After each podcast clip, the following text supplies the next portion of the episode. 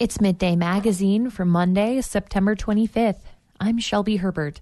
With Congress unable to agree on a spending plan, federal agencies are preparing for a possible government shutdown that could begin as early as October 1st. Alaska is home to about 15,000 federal workers. They'd be affected differently depending on what jobs they do and how their agencies are funded. Some workers would be furloughed. They'd get back pay when Congress passes a bill to restart the government. Essential workers, like air traffic controllers and FBI agents, would work, but without paychecks until the impasse is resolved. The military must also remain on the job. Congress usually passes a bill just before a shutdown to keep pay flowing to service members, but many civilian employees would be furloughed. Government contractors often have to stop projects, and their employees don't always get back pay for unworked hours. A shutdown only freezes agencies that depend on annual appropriations bills, which is about a third of federal spending. The Indian Health Service, Social Security, and the U.S. Mail would be largely unaffected. If Congress doesn't pass new spending bills, it would launch the 15th shutdown since 1980. Petersburg's Public Safety Advisory Board has two open seats in next month's municipal election. Five people are running. The board is tasked with advising the borough assembly, police chief, and EMS and fire director on matters of public safety. KFSK has been airing conversations with each of the five candidates. KFSK's Hannah Floor sat down with incumbent Stan Hjort to talk about why he's running for the position. Hjort says serving on the board is something small he can do to help the community. I've lived here seemingly forever, over 50 years. I come to Petersburg after I got discharged from the service in 66, 1966. Always heard about how great it was. I figured I'd want to raise a family here. And I got my credentials and I worked on the ferries for 25 years. And uh, I I just like living here. I like the people. I don't necessarily like the weather, but we had a good summer, so the payback has always got to happen sooner sooner or later. So I uh, had a certain number of people I supervised on the ferries when I worked on the ferries, anywhere from two to six. And uh, I was the first engineer, and I liked it. Running a ship is great once you get away from the dock. Uh, I don't know what else I could say. Uh, I've been on this committee for three elections, if I remember right. And I, I felt when I got on it that it was something that I could do in a small way that maybe people might benefit. And so uh, that's what I do. So, why are you interested in serving on the Public Safety Board? You kind of just answered that question, but. Well, they need somebody to serve on it. But like I say, it uh, serving on a public safety board, uh, it, it's a small way that I can do something, and uh, hopefully people will benefit.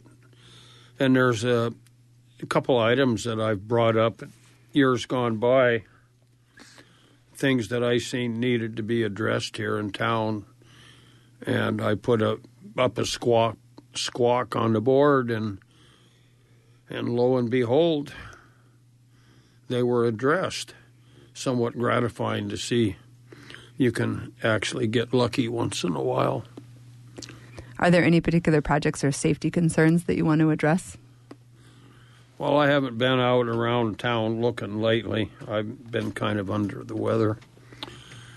Uh, as of right now, nothing I could say because I haven't been out seeing what could be improved. The Borough Code says the role of the Public Safety Board is to advise the fire department, the police department, and the assembly on matters of public safety. Um, I'm curious how you see yourself working with those groups moving forward.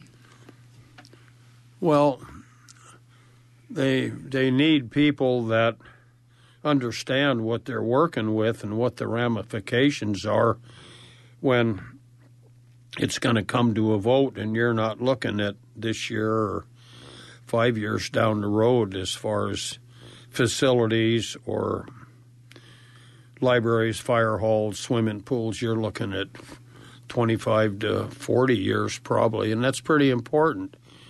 And you need people that will look down the road and see and maybe make adjustments in their attitude or what they see and discuss it with other people. And uh, ultimately, uh, it'll be discussed and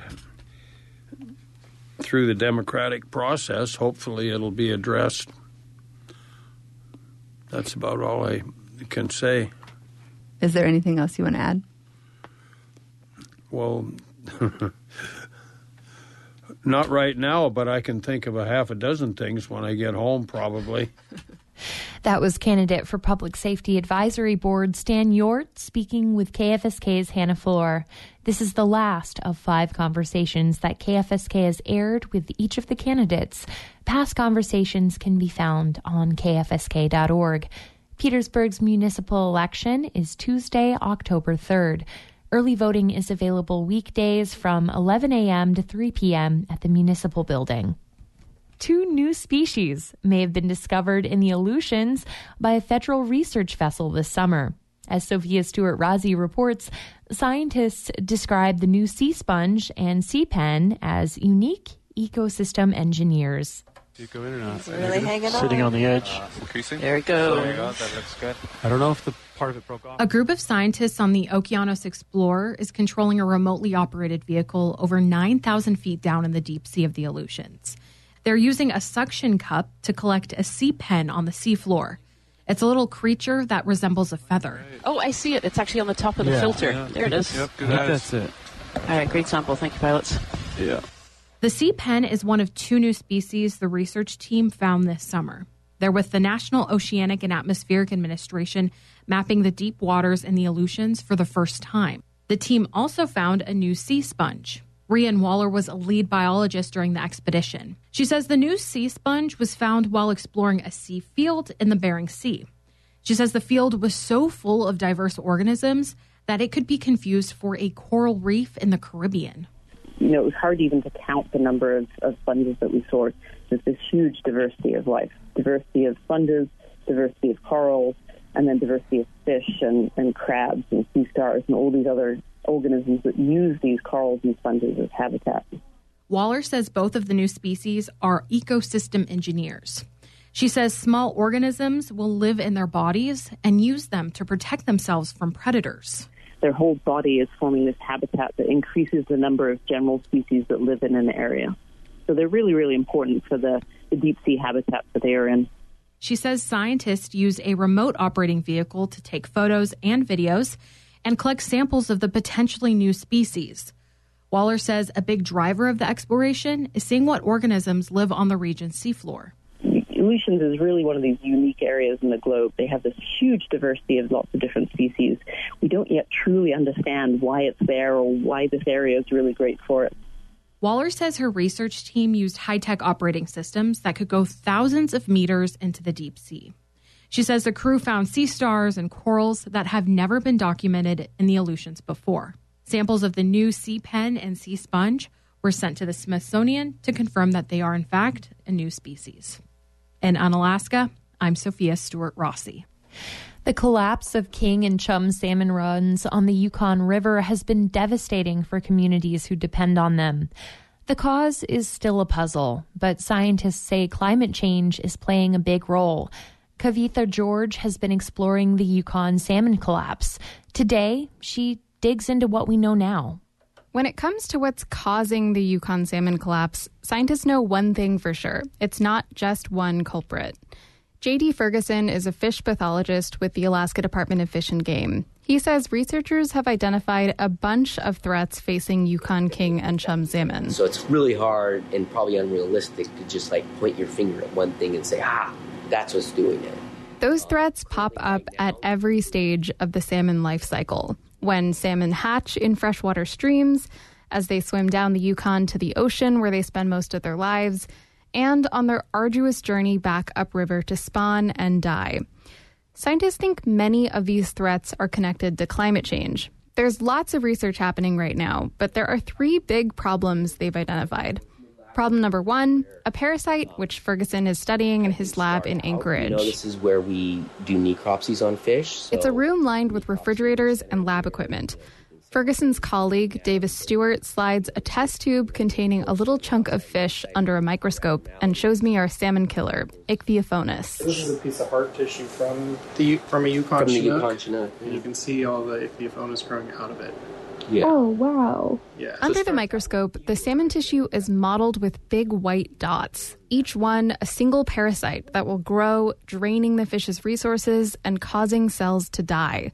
Many infected fish don't survive long enough to lay eggs. And it's almost like an arms race. Like, can they get to the spawning ground before they die prematurely? Ichthyophonus was first reported in the 1980s, but in recent years it's exploded. In 2021, scientists found it in more than 40% of Yukon King salmon sampled.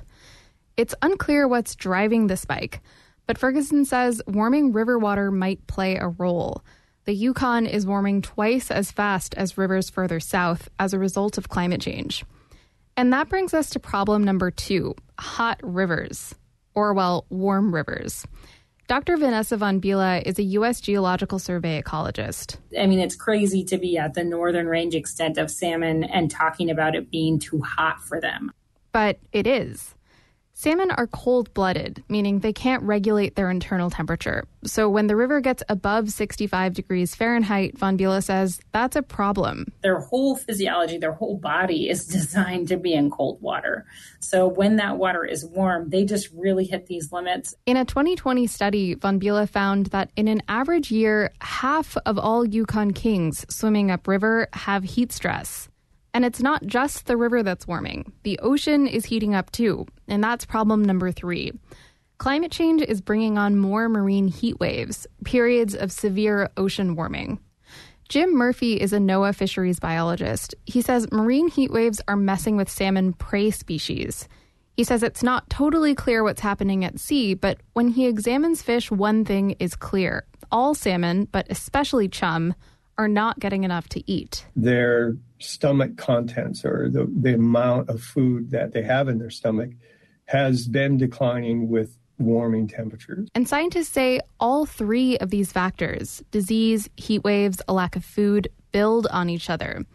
A fish that didn't eat enough is already weaker as it starts its journey up the Yukon. Add a parasite and heat stress, and that fish is a lot less likely to make it to its spawning grounds to reproduce, meaning fewer fish next year. On top of all of this, people along the river have another frustration commercial fishing. Many residents point to Bering Sea trawlers and a commercial salmon fishery along the Aleutians that they argue are intercepting salmon at sea that would otherwise be bound for the Yukon. It kind of pisses me off a little bit thinking about it because it's the double standard. Basil Larson lives in Russian Mission on the lower Yukon. He spoke to a weekly teleconference for river updates this summer. He says it's infuriating to see commercial fishermen pulling in hundreds of thousands of chum each season, while predominantly Alaska Native communities like Russian Mission have gone four summers barely able to fish. We've been getting restricted and restricted and restricted, and, and it's not even funny anymore. Meanwhile, commercial fishers point to data that show only a small percentage of the salmon they catch are headed to western Alaska rivers. But Jim Murphy with NOAA says commercial fishing is the one contributor we have control over. Most people recognize that it is not what is causing the collapse of these runs necessarily, but it is something that can be regulated to mitigate the effects of declining production. For now, Yukon River residents are in limbo, waiting to see if fish return. Murphy says it doesn't look like kings will come back anytime soon, but he says there's hope for chum. A recent Bering Sea heat wave hit chum particularly hard, but ocean temperatures have subsided, and Murphy says signs are good for a stronger chum run in 2024. In Anchorage, I'm Kavitha George. For KFSK, I'm Shelby Herbert.